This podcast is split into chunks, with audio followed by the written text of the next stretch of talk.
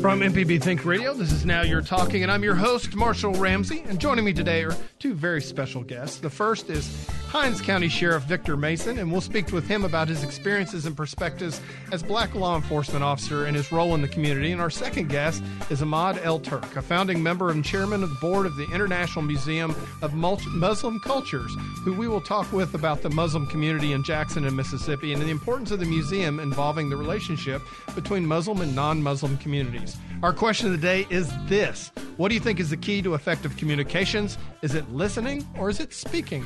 Call us at 1 877 MPB Ring or email me at marshall at mpbonline.org. And we'll be back after the news. This is Now You're Talking on MPB Think Radio.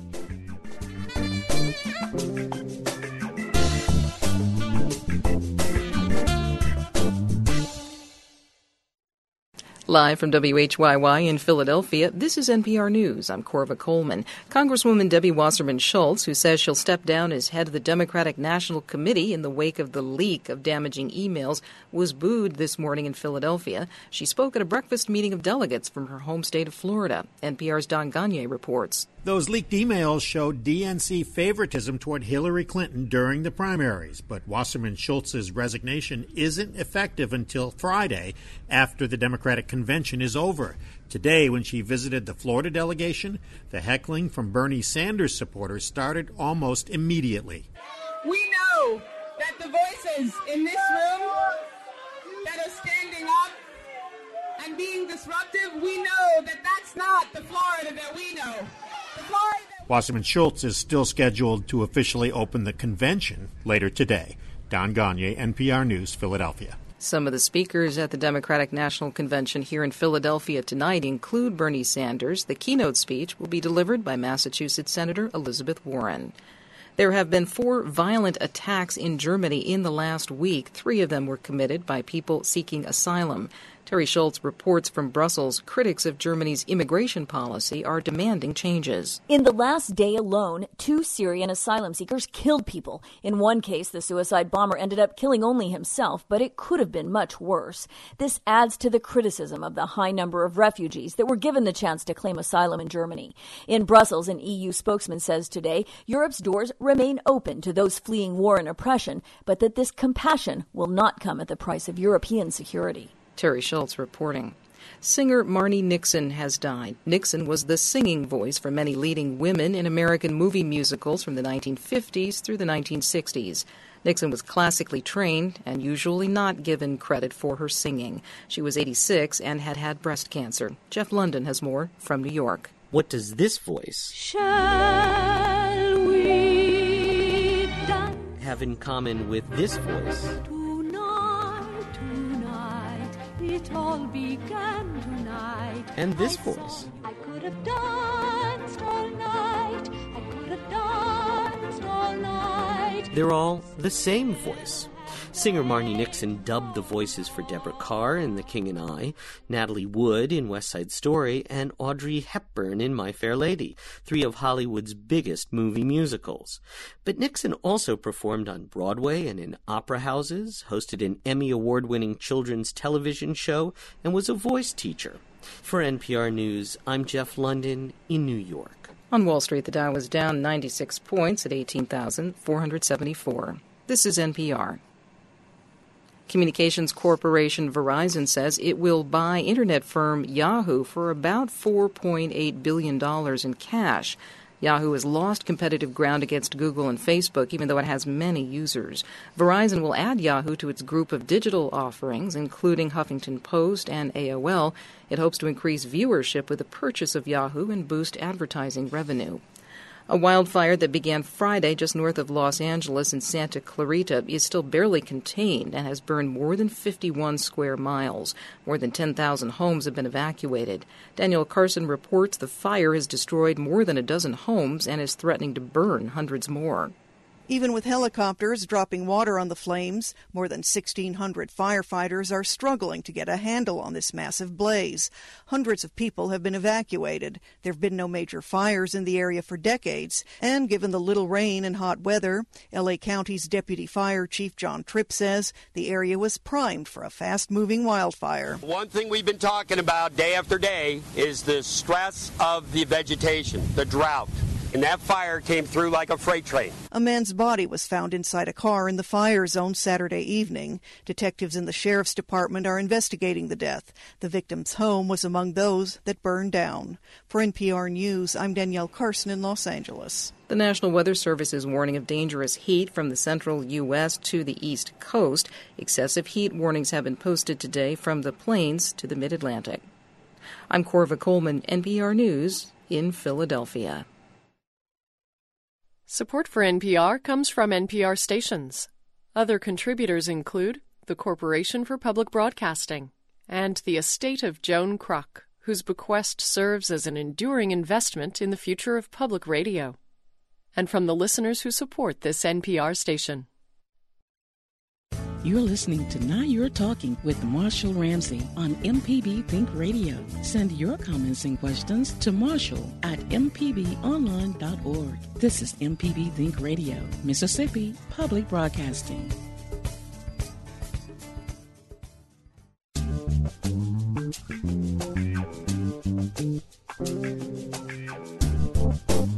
Welcome back. This is Now You're Talking on MPB Think Radio, and I'm your host, Marshall Ramsey. Happy Monday.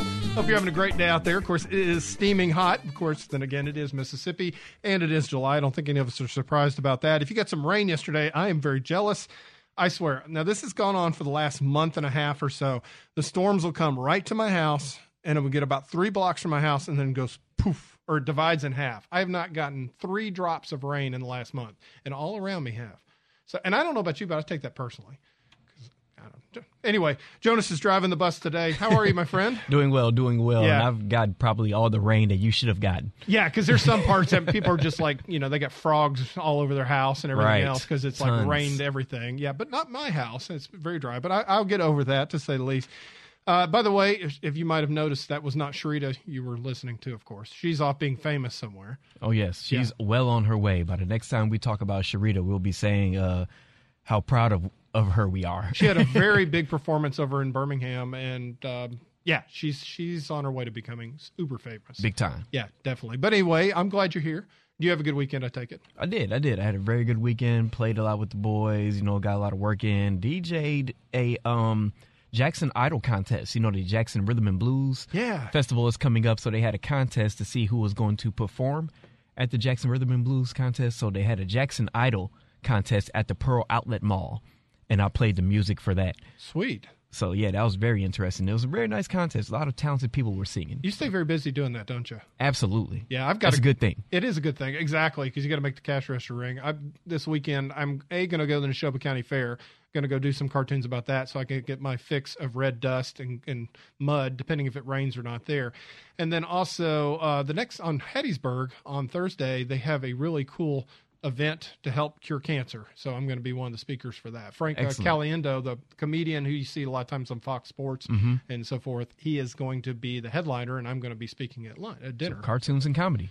Exactly. Good stuff. Exactly. So that'll be fun too. We got a couple really great guests. We got Hinds County Sheriff Victor Mason, who will be joining us here in a half second. And then our second guest, which will be a little bit later in the show, is Emad Al-Turk. He's a founding member and the chairman of the board of the International Museum of Muslim Cultures. And that's in the old art museum down in Jackson, if you're familiar with that. So that'll be great too. So anyway, uh, good show. We got a lot to talk about. And our question of the day is this.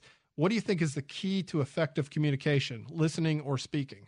Uh, you can give us a call at 1 877 MPB Ring on that, or you can email us at marshall at mpbonline.org.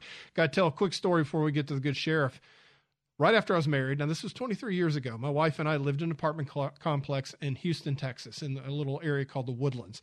So every night we would get done, and we, we really believe that you know sitting down and talking to other is important.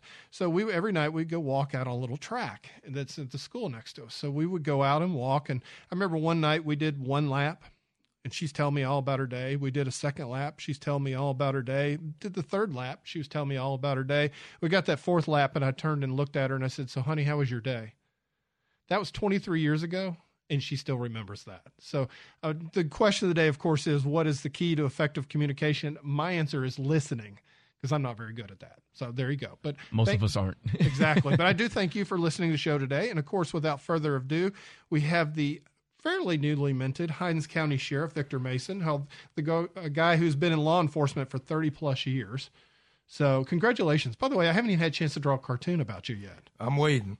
You're waiting. I see you with your pen in your hand now. I am. I'm going to make you handsome because you know what? Thank My you, cartoons look really good on the radio. So. Oh really? Yeah. You said you you said some people think you look like a preacher. Yeah, preacher, yeah. either a lawyer when I have a suit and tie. A lawyer. Yeah. So which one would you rather be? That seems to be both ends of the dichotomy there. I'll let you know before the years. You know, devilish, kind of heavenly. I yeah. don't know. Okay, yeah. we'll let you know. Definitely. Today, today I'll be me though. Okay, you'll be you. I think that's good because I think we have a lot of uh, really important things to talk about. This is kind of a stressful time for law enforcement. Yeah. Um, stressful time for the country all the way around. There's a lot of angst and a lot of pressure. And you guys, honestly, um, very dangerous job. And it seems like it is ratcheted up a notch.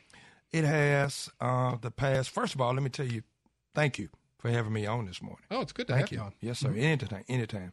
But I, I feel that within the past three weeks, it's been high intensity, yeah. if, if I may describe it that way.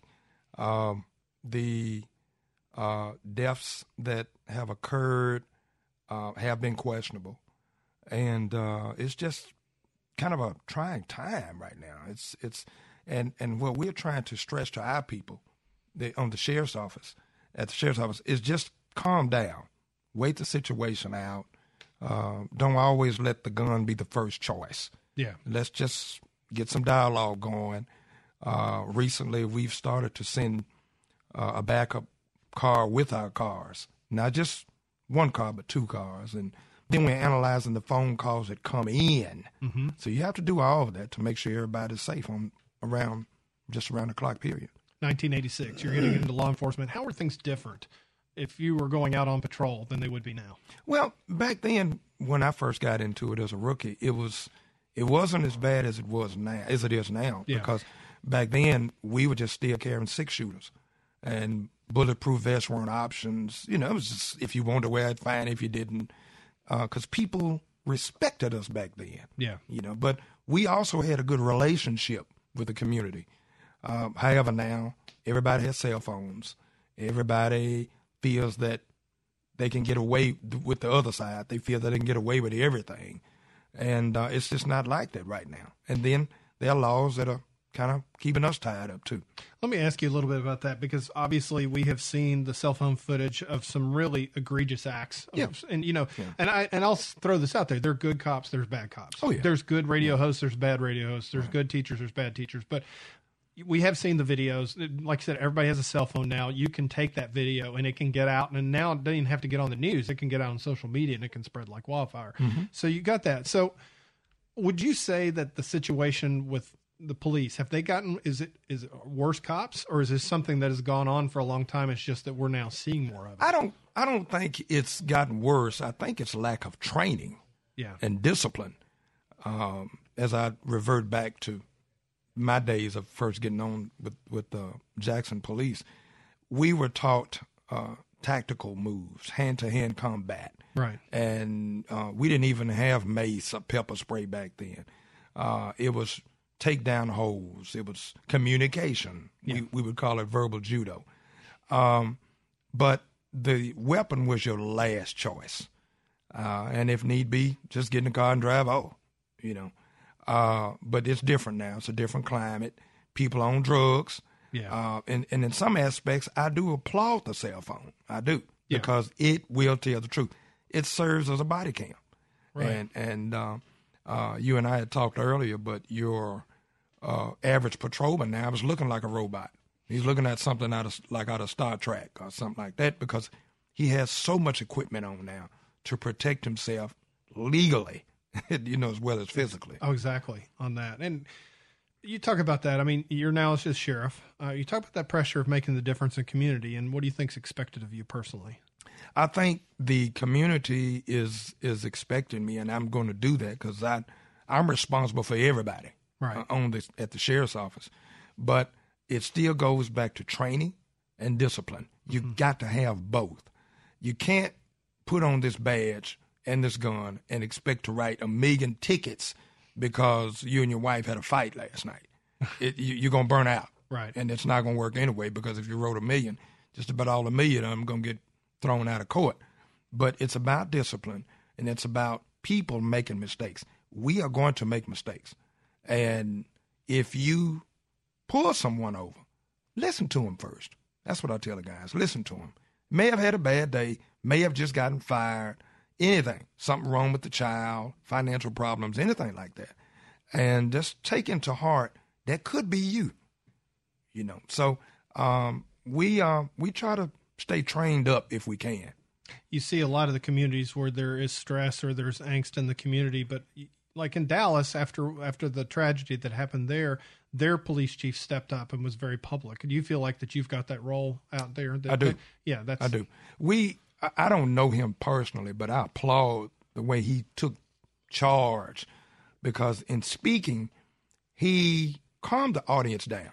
He yeah. calmed the community down. He also calmed his his his his force down. But if you remember his history, his brother was killed by uh, a law enforcement officer. Right. His father was killed by a law enforcement officer. So he has a lot to deal with, and never probably run me crazy. But at the same time, discipline. That's what I still harp on. You know, you, you talk about community policing. We hear that a lot, but that is so important for to get out of the patrol car to know the people in the community. Doesn't that that makes a huge difference, doesn't it? Well, it does because you'll find out that that resident that knows that officer will tell him more than the average stranger.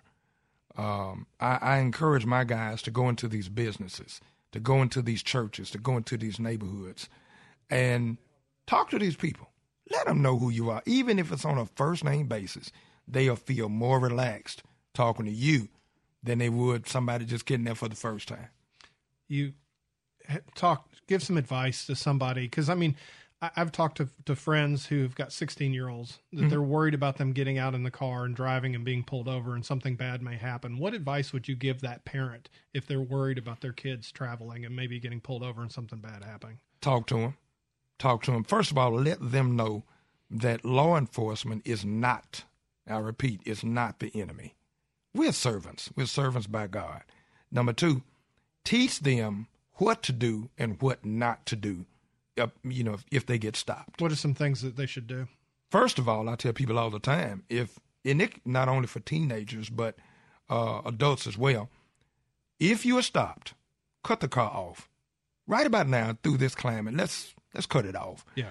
Um, there's a position that we call 10 and 2. Your left hand in the 10 position, just like a clock, mm-hmm. and your right hand on the 2 o'clock position. Third, keep your mouth closed. Don't argue with him. Don't, please don't, because right then he's got the upper hand. Um, and I can just about guarantee you, you're going to get a ticket. Um, the officer will tell you, sir, ma'am, this is why I stopped you broken tail light, speeding, expired tag, weaving. Even if he or she says you were weaving, don't argue with him. No, I wasn't weaving. That's what he saw. You may not have been, but a lot of times people will drop their cell phones and they'll reach over with the right hand and try to get it. The left hand's not as balanced, as you know. Right. So let the officer tell his side. If you get a ticket and you don't agree with the ticket or the officer, there's a court date at the bottom right corner. That's where you can go argue about it.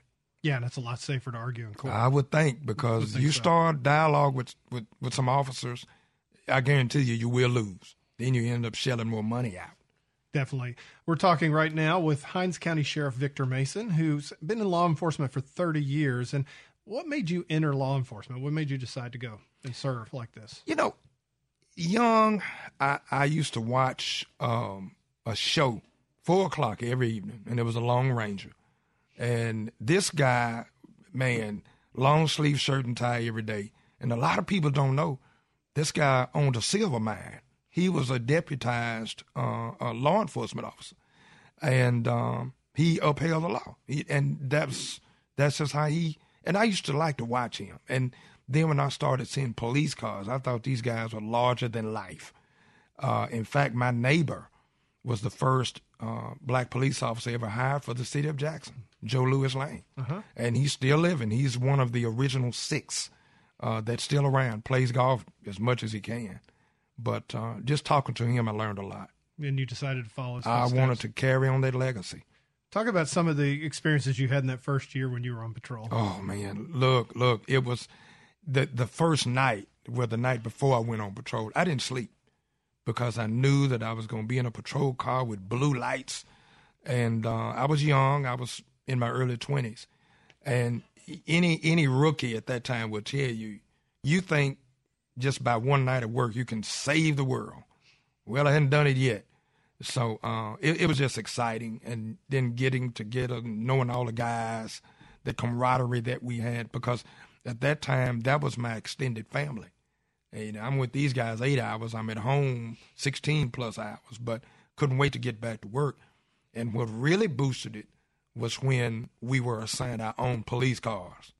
We took pride. We watched them at home. You armor all them down. You parked them on the front lawn. You know, it was just it was fun back then. We're talking with Hinds County Sheriff Victor Mason. We're going to take a quick break and we'll come back. And if we have a question of the day. What do you think is the key to effective communication, listening, or speaking? You can give us a call at 877 MPB Ring, and we'll continue in just a moment. This is Now You're Talking on MPB Think Radio.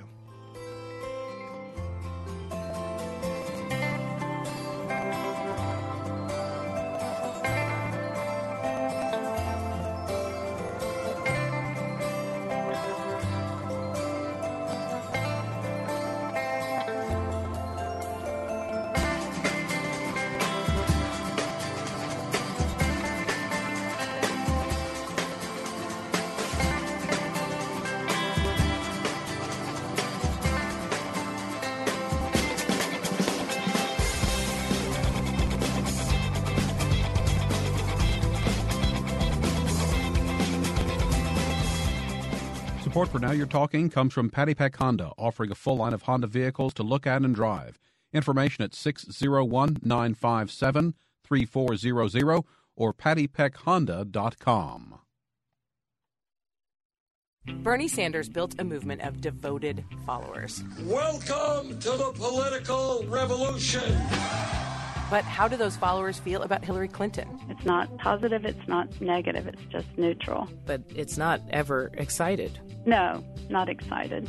Democrats try to unify at their convention in Philadelphia later on All Things Considered from NPR News. Today at 4 on MPB Think Radio. You're listening to Now You're Talking with Marshall Ramsey on MPB Think Radio. Send your comments and questions to Marshall at MPBOnline.org. This is MPB Think Radio, Mississippi Public Broadcasting.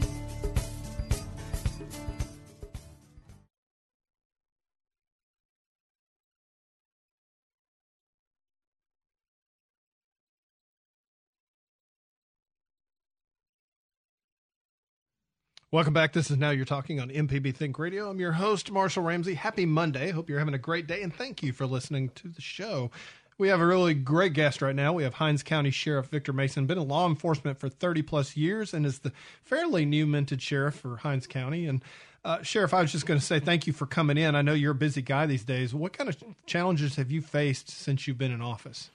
Marshall, to be honest with you, I think it's the jail in Raymond. Yeah. Uh, we had a lot of problems down there, and not only down in Raymond downtown.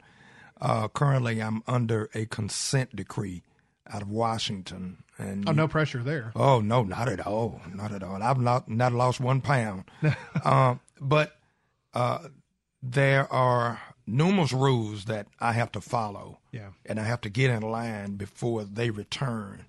And uh, I think we're doing a good. I think we're doing a good job in staffing it. Um, of course, no system is foolproof. Right. Uh, but we're doing the best we can, but we can also do better.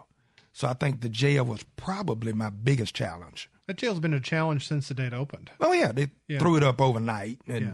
of course the company that threw it up went bankrupt. So we have to kind of pull it and patch the best way we can. Um, but I have a fantastic staff that runs that jail. Um, they are those that stay with us that try to try to challenge us, but they also find out they come back home to us. Uh, so uh, we we do probably the best we can with what we got. I've talked to a lot of folks in law enforcement. Sometimes it gets very frustrating when you do your end of the work and do your job and make the arrest, and then the next day the person's out, and yeah. then you're rearresting them later on in the week. That that's a headache. Yeah, that's a headache because I know that we have good charges on them, and and that's what I tell people. We do our job. Yeah, we do our job, and and uh, I I can assure them we're going to do it swiftly. You know, but once it once they're locked up, that's that's the end of our job. It picks up in the courts and all right. that. You know, this there's a lot of tragedy, and we've we've touched on it quite a bit. I mean, we've seen a lot of cries for justice, and from both the Black Lives Matter camp and the Blue Lives Matter camp. Mm-hmm. You're kind of a unique position because you're kind of in the middle of that. I'm so right. In I'm I'm the meat in the sandwich. You really are. You, you really are. And I mean, you're you're a law enforcement officer. You're a black man, obviously. Do you feel like you? I mean, how do you how do you balance that question? You you deal with it when it's asked. Yeah. You deal with it when it's when it happens, um, because there's no easy answer. Right. You know when when I uh, get home and I take this off, I'm Victor Mason. Yeah. You know when I put this on, I'm sheriff. But even when I leave to go to work, it's on my mind constantly. Right. You know, and it, and it's like I've said before. Hopefully not, but there'll be another one. Yeah. A copycat and and let's just even with the the situation where the the guy was shot on his back with his hands up right. And the officer said i don't know why i shot you. That's the wrong answer. Yeah. You know so when you look at that it's frustrating you know because but it goes back to what was in this guy's mind.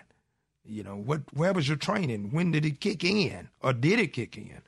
So you have to just kind of in my shoes or in my boots, you have to just hold tight and and in the back of your mind you form your own conclusions, but then that might not be right.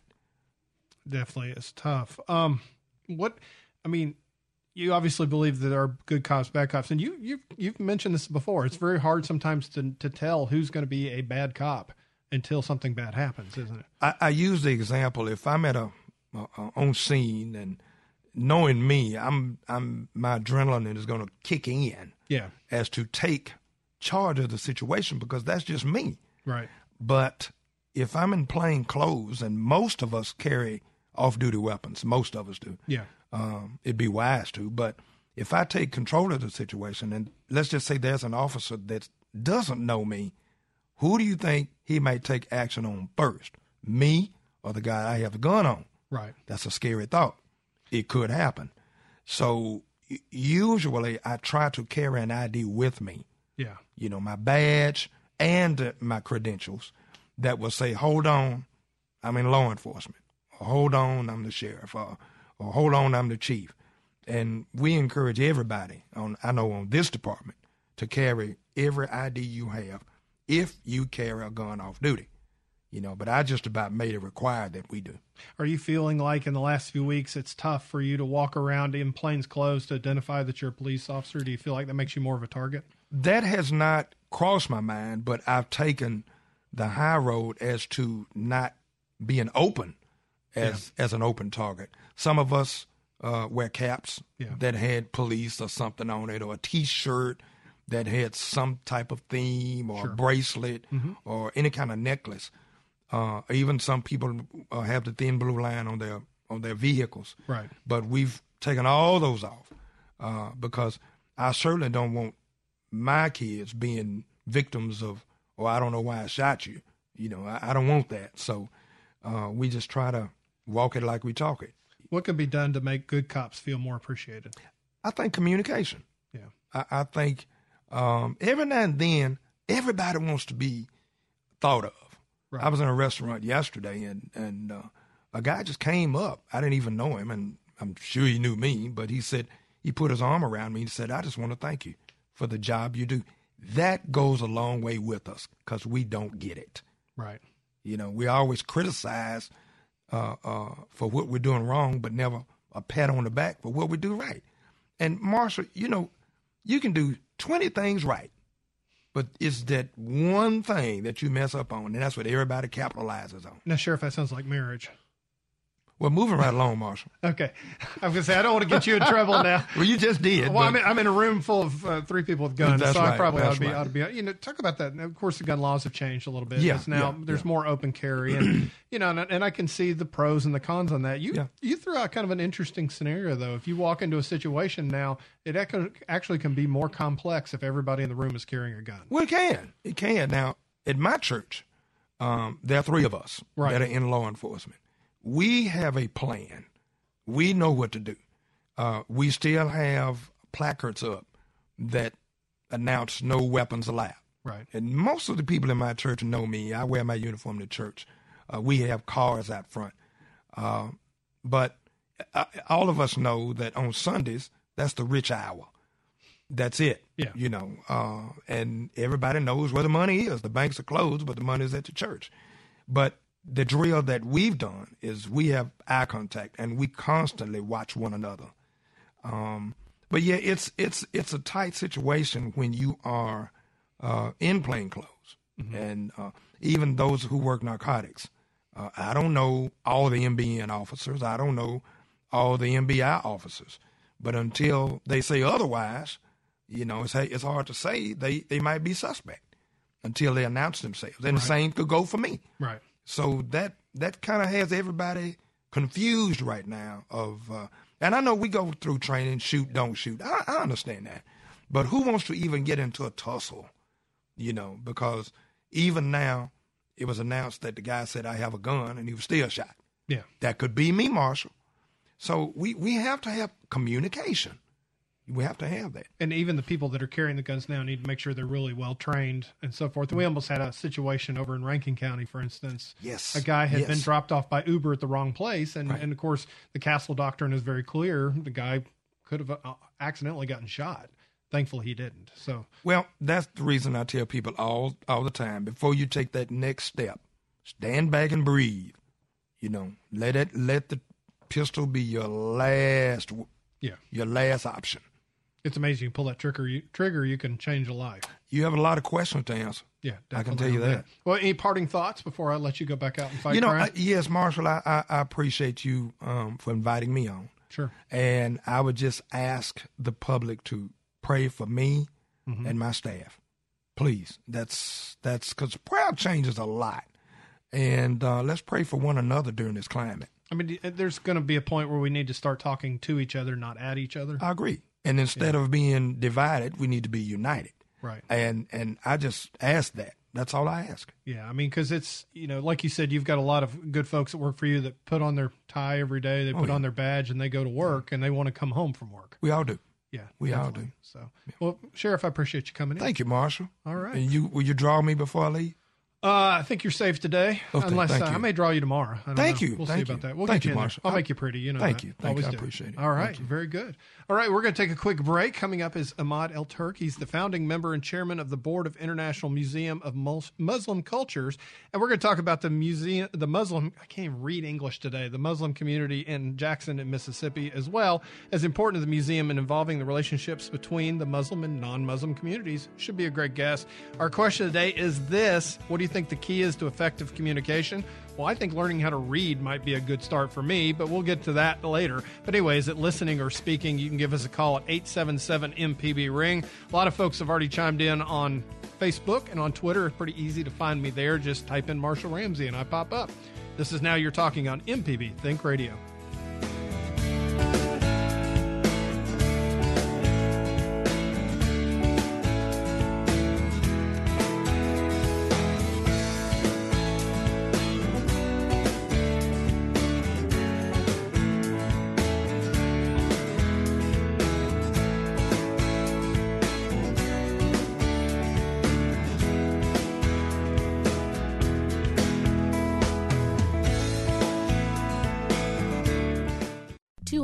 27 years ago, the first U.S. president took office. Next year, the 45th will. Follow history in the making right here on this station. Listen every day. Weekdays at 4 on MPB Think Radio. Your favorite MPB Think radio shows are now available on your favorite podcast app. So open that app and subscribe to any local program you love, like Everyday Tech. Android does have the most delicious operating system, I find. Jelly, is it Jelly Bean? The Gestalt Gardener. What's up? What you got going on? And of course, MPB's Season Pass with myself, Sam Wells, and Jay White. That's my guys, man. So what are you waiting for? Go search and subscribe today.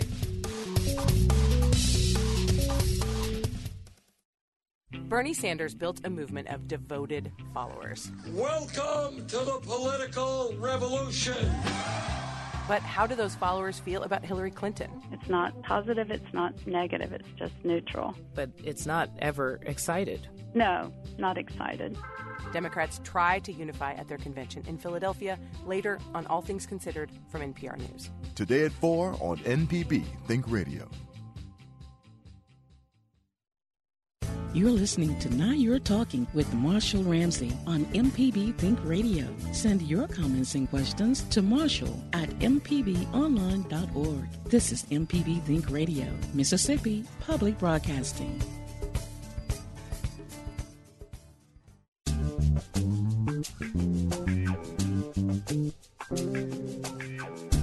Welcome back. This is Now You're Talking on MPB Think Radio. I'm your host, Marshall Ramsey. Happy Monday. Uh, do appreciate the good sheriff being on. Of course, Hinds County Sheriff Victor Mason was just on. Uh, Jonas, I tell you, uh, you know, you kind of feel for him because you kind of feel like he's kind of stuck in the middle of all the controversy that's been going on. But I think he made some very important points. Yeah, I think he cleared up a lot of things that police officers go through. It's good to hear both sides. Yeah. Because, you know, we have people all over the news every day, but until you actually sit down and talk to an actual sheriff, an actual police officer to see what they go through on a day to day basis, you're never going to understand. Right. And, and I think anytime, and of course, our question of the day is this what do you think is the key to effective communication? I think the number one way not to communicate well is to paint somebody with a big brush and paint everybody a certain way. And I think that, um, you know, you, you can say all cops are bad or all all this and the other. It's not true. There's no such thing as 100% one way or the other. But um, you know, you kind of got to have to. It's it's it's called empathy. Yeah, you know, definitely. You, and, and the same way, if I'm you know an African American and I'm 18 years old and I'm driving in a car and I get pulled over, you know, I want to know what I need to do to make sure that I get out of that encounter in one piece. So Yeah, that's you- important. You too. can't have any type of preconceived notions on either side. Right. That's pretty much what it is. You have to throw that out the window and not assume that somebody is one way or the other without having any type of interaction with them at all. Right. And you heard the sheriff say that that how important training is. Training, training, training, training, training. And I think that is uh, definitely because I mean, whenever you can use deadly force, obviously that's very important too. So, I like they said that, had, that their pistol has to be the absolute last resort. right, because it is the final resort. Actually. you know so definitely on that so anyway i appreciate him coming in i thought that was a really good conversation and our second guest is Emad Al-Turk he's the founding member and chairman of the board of the international museum of muslim cultures and i tell you i've been over to the museum before and it's really neat it's really i mean um, and i think it serves a very important purpose in this community too, because you hear some people that say, "Well, they don't understand." We even had a, a, a fairly prominent pro- politician say that you know there was nothing that came from any other culture than than the European culture, and it was kind of like, "What? Wait a minute!" And I think there's a lot that the Muslim culture has offered to you know the life that we live, and I think y'all tell a good story over there. So thank you for coming in. Well, thank you for inviting us. Yeah, where are you from? Well, what? what you, Uh, I'm originally from Palestine, so Okay. my uh, both my parents uh, lived there, and after the uh, 1948 Yeah. uh, war with Israel, they moved to different uh, Arab countries. I, I was actually born in Kuwait. Wow. Yeah, but I uh, been in uh, the United States uh, since 1977. So Okay. This is home. Uh, Yeah, so you've been here been here for a while, and on that, on the Palestinian question, of course, that's that's a very tough thing for you to watch even from afar, isn't it? Absolutely. Yeah, it's very tough. Um, have you, how long have you been in Mississippi? Since 1977. Oh, you moved straight to here. Yeah, and I, uh, Wow, I. I went back to Kuwait for three years, and but I've been living here almost continuously since 1983. I would imagine Kuwait to Mississippi was a little bit of a culture shock.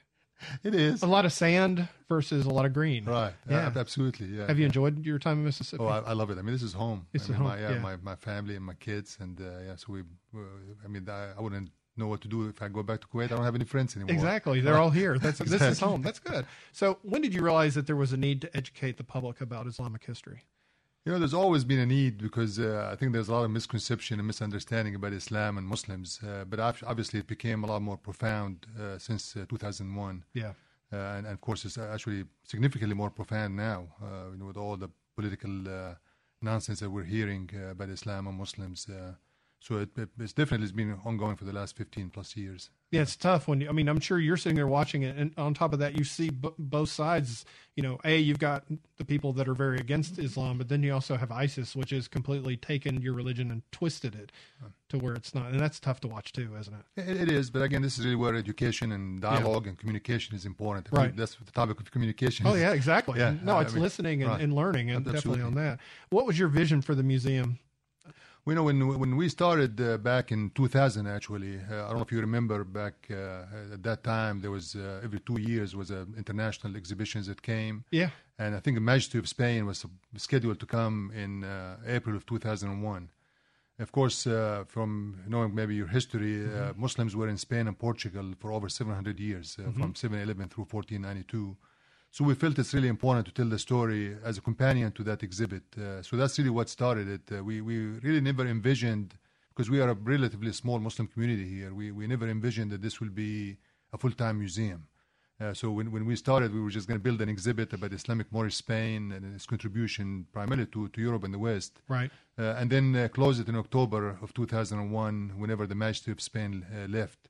Uh, and of course, uh, the event of 2001 happened, and uh, you know we discovered during the process that there is not a single institution in the country that focuses as its primary mission mm-hmm. educating the American public about Islamic history and culture. So a lot of people encouraged us basically to uh, take what we modest start that we had and uh, transform it into a full time museum. What type of exhibits did you have initially, and what kind of exhibits do you have today? So we we still have uh, the Islam part of the Islamic Moorish Spain exhibit. Uh, we have an exhibit now about the legacy of Timbuktu, uh, wonders of the written word, which really is uh, is very phenomenal because it actually connects Islam, Africa, Mississippi, and the United States. It mm-hmm. tells it connect the enslavement uh, uh, story. and it connects something that really kind of empowers African Americans in the United States. Uh, so uh, many of uh, of us, uh, when we grew up in school, uh, my kids actually went to school here. Uh, didn't learn much about actually the written culture of Africa, the perception, mm-hmm. particularly in West Africa, that primarily West Africa was an oral tradition.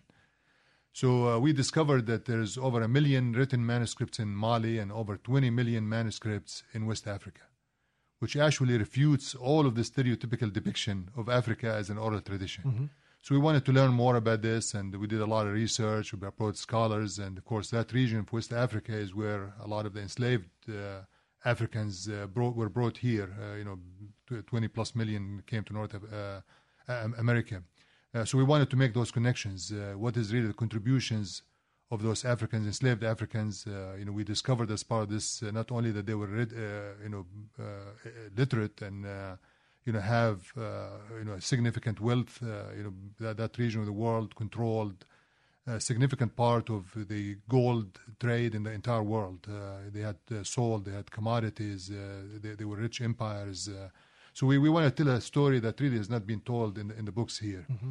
Uh, many of the enslaved Africans who came here uh, also were Muslims, uh, which mm-hmm. many people don't recognize, particularly a lot of our political friends that say basically Islam is not part of America.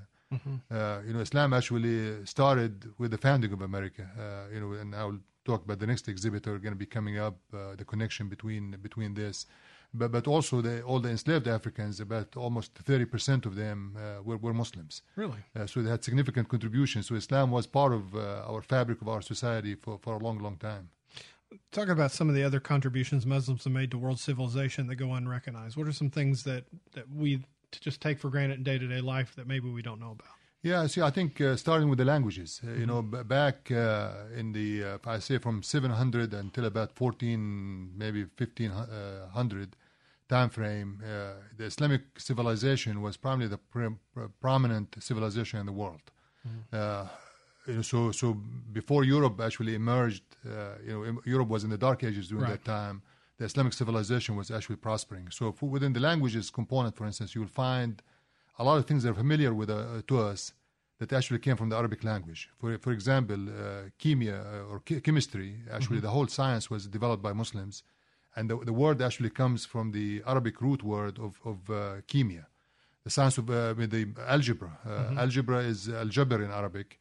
Uh, so the discovery of zero uh, was made by the Arabs. Uh, See, I'm not going to hold that algebra thing against you here, okay? Because I'm still a little bit mad about having to take algebra. So. Of course, we wouldn't have computers if we didn't have zeros. Oh, good point. Yeah, uh, all of the uh, you know the divisions and the fractions were discovered by by Muslim scientists. Yeah. so the so, so the actual word algebra comes from from jabr, chemia, the whole chemistry the issue of alcohol, for instance. Alcohol actually is uh, kuhul, which is in, in, Arabic. So there's a list of uh, a number of, uh, you know, particularly when it comes to scientific development, mm-hmm. uh, that that, uh, that, Muslims contributed significantly. So in addition to languages, uh, you know, they were great astronomers. Many of the you know planets and you know actually were named by after Muslims and Arab names, which mm-hmm. many people don't realize this map making, uh, you know, for navigation, other things were developed by by, by Muslims. Mm-hmm. So the contributions are really in every field, uh, from music to art to to uh, architecture uh, to uh, science and technology, uh, where many of it actually had roots in, in the in the Muslim civilizations. That's very interesting. What are some misconceptions of, of, Muslims in America that you find yourself wanting to clear up all the time? Because I know you probably watch the news and you're like pulling your hair out. Well, there, there's significant misconception. I'm going to maybe spend a few minutes on this because this is really a very important topic to our, our visitors. Uh, you know, the first uh, three or four that I'm going to talk about is really are related to uh, the connection between Islam, Christianity, and Judaism. Mm-hmm. So m- many of our friends in the Christian and Jewish community think that Islam is an alien religion, is, is actually not connected to the previous revelations. So the first thing they say, well, you know, have your, you have your own God called Allah, uh, you know, that you're worshiping. You're not worshiping the same God. Mm-hmm. Of course, our response to this is Allah is the Arabic word for God. Right. it's just primarily the translation of it. Uh, so even Christians who are Arabs, if you look at their uh, Bibles in Arabic, uh, they refer to their God as, as Allah. Mm-hmm. So again, this is a huge misconception because we, they, they feel that we worship a different uh, God. Uh, also, you know, Islam is a, a lot of people don't realize this, is really a continuation of the previous Abrahamic traditions, the Judaism and Christianity. Uh, so we in, in, the Quran and our tradition, I mean, it's full of stories of uh, Moses and Jesus, and we have a chapter about uh, Mary. Uh, we have uh, you know extensive uh, stories about really from Adam to Noah and all of the stories that you're familiar with the biblical texts. so, so again, there's a connection here that many of, of our friends really don't know or, or, or, or understand. the th- other thing you know, is the issue of oppression of women. Mm-hmm. Uh, again, the, the perception is that uh, you know Muslims are all homogeneous, and they see maybe what uh, in some parts of the Muslim world, like Saudi Arabia or uh, Afghanistan, where w- women are actually actually oppressed. Uh, in, in, my view, uh, although some of the Saudis might disagree with it, but but this is not really the common platform, and, and, this is not really what actually Islam advocates. Mm-hmm. So actually, Islam, when it came 1400 years ago, uh, gave significant freedoms uh, to, to, to women. Uh, you know that we're you know, addressing now in the United States and across Europe. Uh, you know, from uh, every aspect of involvement, they're equal to men, but they play different roles. So that, that's, that's what we believe. So, the, so the, when when, they, when uh, someone sees a woman that is dressed modest or has a hijab on, they assume immediately that this is she's forced to do this, mm-hmm. although this is really part of her faith you know, we see nuns that are dressed like this. Uh, we don't say that they're oppressed. Right. Uh, so, so this is again is, is another area that uh, the area, and then another, a fourth thing because uh, before I hit the big one, uh, actually uh, to, related to, to what's happening in the event uh, worldwide, is the issue of the diversity of the Muslim world. Mm-hmm. So many of people think that many majority of Muslims, because Islam started in Arabia, that many of the Muslims are Arabs. Today, only 18% of the Muslim populations are Arabs. So uh, the bulk of the Muslims are non-Arabs. I mean, you'll find the largest Muslim countries in Indonesia, for, Indonesia, for example. Yeah, exactly. uh, you know, mm-hmm. there's significant populations in uh, Turkey, in Europe, in uh, Africa. Uh, so again, this misconception is, is, is most of them uh, are Arabs. And again, so we, we try to clear that this is really a non-homogeneous group. this is almost have significant culture and influence in every part of the, of the, of the world. So there is 59 countries today that have majority Muslim population but the remainder of the 130 or countries in the world uh, have minority Muslim populations. So again, this is an important area. And and uh, and, and the final thing is really actually to the uh, what what we're dealing with today is the issues of violence, and uh, so so there's a lot of discussions about uh, is actually Islam inherently violent religion, right? Uh, or, or, this is some adherent of, of, of that believe in, in, Islam that are misinterpreted the text. So that's one one area which is actually connected to uh, the ones that advocate that Islam is an evil religion, mm-hmm. they're also saying that we should ban Muslims from coming to the United States, that uh, they're really against uh, our constitution, uh, you know, they, they, they, that it's not, uh, Islam and, and uh, democracy are not compatible. All of these actually are stereotypical depictions of Muslims because really they don't, they don't fully understand what Islam teaches and what the tenets of, of Islam from, from those issues. So, so we spend a lot of time trying to educate the American public about this issue as well. Museum it gets thousands of visitors. Congratulations, you have good good quality of, um, number of folks coming through there. What kind of feedback are you getting when folks come through the mu- museum? Yeah, it's really overwhelming. Uh, I mean, the first thing is, uh, people say, "Wow, we didn't know this." Yeah.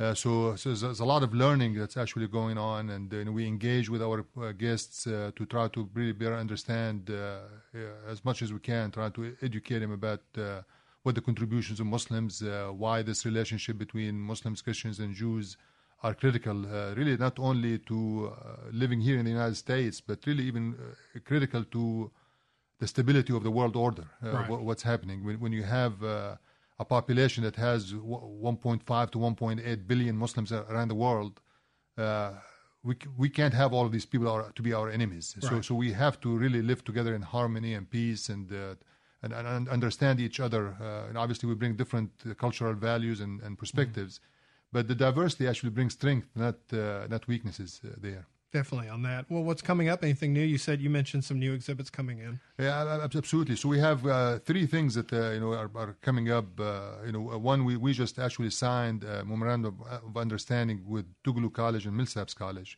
So we will begin probably over the next few months actually de- developing joint educational programs some of them will be at the museum, some will be at Millsaps and Tougaloo, and some will be, uh, more, all of them will be actually open to the larger community as well. Uh, so we're, we're very excited about this, this relationship. And this is done through an institute that we developed called the Islamic Thought Institute, uh, where, where, we actually look at uh, educations and, and how uh, Islamic culture kind of influences uh, contemporary problems we're facing today, from human rights, women rights, issues of dignity, issues of diversity, inclusion, and, and justice, and so on. So that, that's a very exciting uh, program that we're beginning. The, the, the second thing, uh, you know, uh, we, we uh, just this year actually, uh, the mayor and the city of Jackson proclaimed uh, April as Islamic Heritage Month. Mm-hmm. so we had a very successful program during April of 2016 and we're now beginning the planning for April 2017. Uh, so we, we, we, had roughly about 3,000 visitors that came, and we wanted to actually expand this significantly to, to grow it over time, where it become a major festival uh, during that, that, that month, uh, and then we have a lot of cultural activities there. So we are we're in the planning for April 2017, and, and and finally we have an exhibit uh, that actually talks about the covenants and treaties of Prophet Muhammad mm-hmm. that were signed 1400 years ago with the Christians and Jews of the world. Excellent. So this talks about the diversity and actually inclusion, uh, pluralism, tolerance, and, and so on. Very good. Website so the folks can find you? Uh, www.muslimmuseum.org. That works. Very good. I appreciate you coming in today. You're welcome. It's a pleasure uh, inviting us. Good to talk to you. All right. Well, we're going to come back. We have a caller. Our question of the day is this what's the key to effective communication, listening or speaking? I think a little bit of both, but listening is very important. And I hope you've enjoyed listening today. It's been a great show. You can give us a call at 877 MPB Ring. That's 877 672 7464. This is Now You're Talking.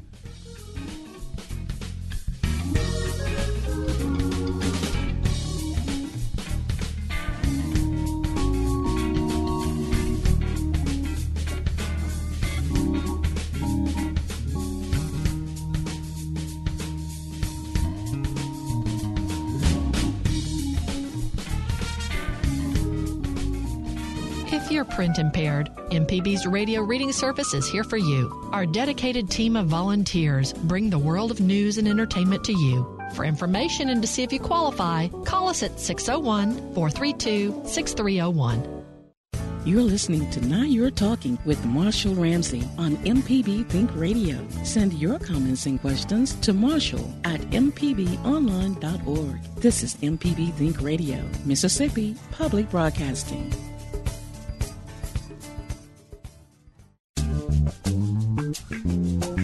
Welcome back. To this is Now You're Talking on MPB Think Radio. The question of the day is this What do you think is the key to effective communication, listening, or speaking? You can give us a call at 877 MPB Ring. That's 1 877 672 7464. Frank gave us a call from Jackson. Hello, Frank. Welcome to the show. Oh, Frank. Oh, he'll be there in just half a second. Hello. Hey, Frank. Glad you could make it. How are you today? Just great. Uh, three things I'll be real quick. Sure. Number one, listening to Mr. Al Turk, you would think he was a spiritual advisor. You would think that he uh, was an archaeologist, or a historian. He is actually a very talented engineer.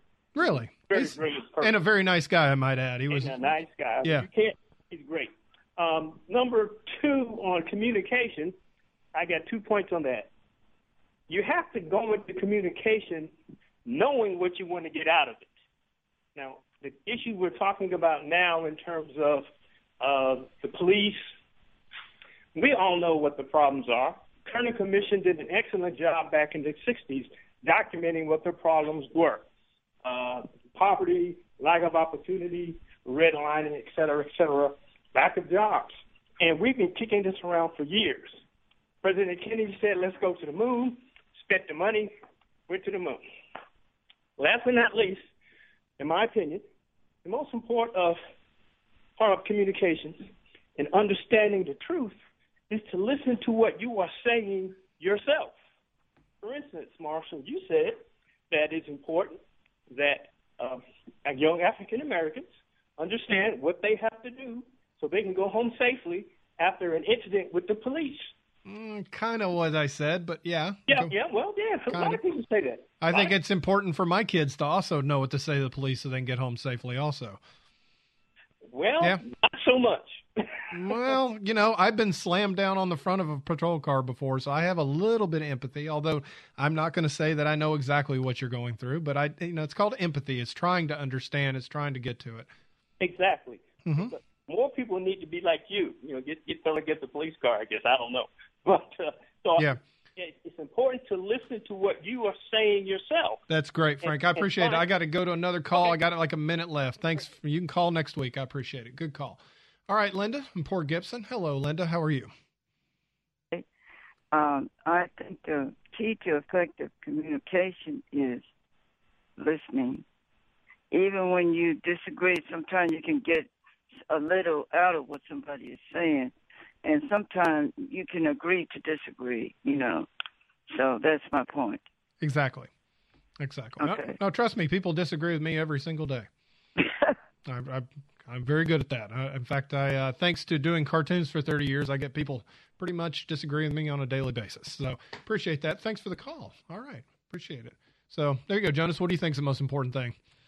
Um, it's definitely a little bit of both, but I think if you can not get into the conversation just to listen to reply, Yeah. but also listen to understand. Right. I think that's a big part of it because most will just listen just so they can get their last word in instead of actually trying to understand the person they're listening to. You know, it drives me nuts when people hear what you say and then they try to twist it around to Exactly. mean what they're trying to say. Exactly. And you're just kind of going, no, I didn't really say that. Right. That's okay. That happens sometimes too. But Definitely. yeah, I, you know, when I do this show, when I generally, I generally don't have like a list of questions. I have one, but I don't really follow them because I'm listening to what they're saying in the conversation. Mhm. And it generally makes for a more interesting conversation when you're listening to what somebody else has to say instead of thinking about what you're going to say next. Agreed. Yeah, and that's a big part of it. I think, you know, just I know we're running out of time here, but I tell you what, folks, um, I see it every day on Facebook. They're just talking at each other. Nobody's listening. Definitely. Nobody's listening. So anyway, great show today. Appreciate Victor Hinds County Sheriff Victor Mason coming in, Emad Al-Turk as well. Jonas, thank you for producing it. Coming up next, Southern Remedy. This forecast is underwritten by Blue Cross and Blue Shield of Mississippi. Live healthy. Live blue. It's good to be blue. More at bcbsms.com. We do have some shower and thunderstorm activity in the southern part of the state, but not the case for our neighbors around the Horn Lake and South Haven area.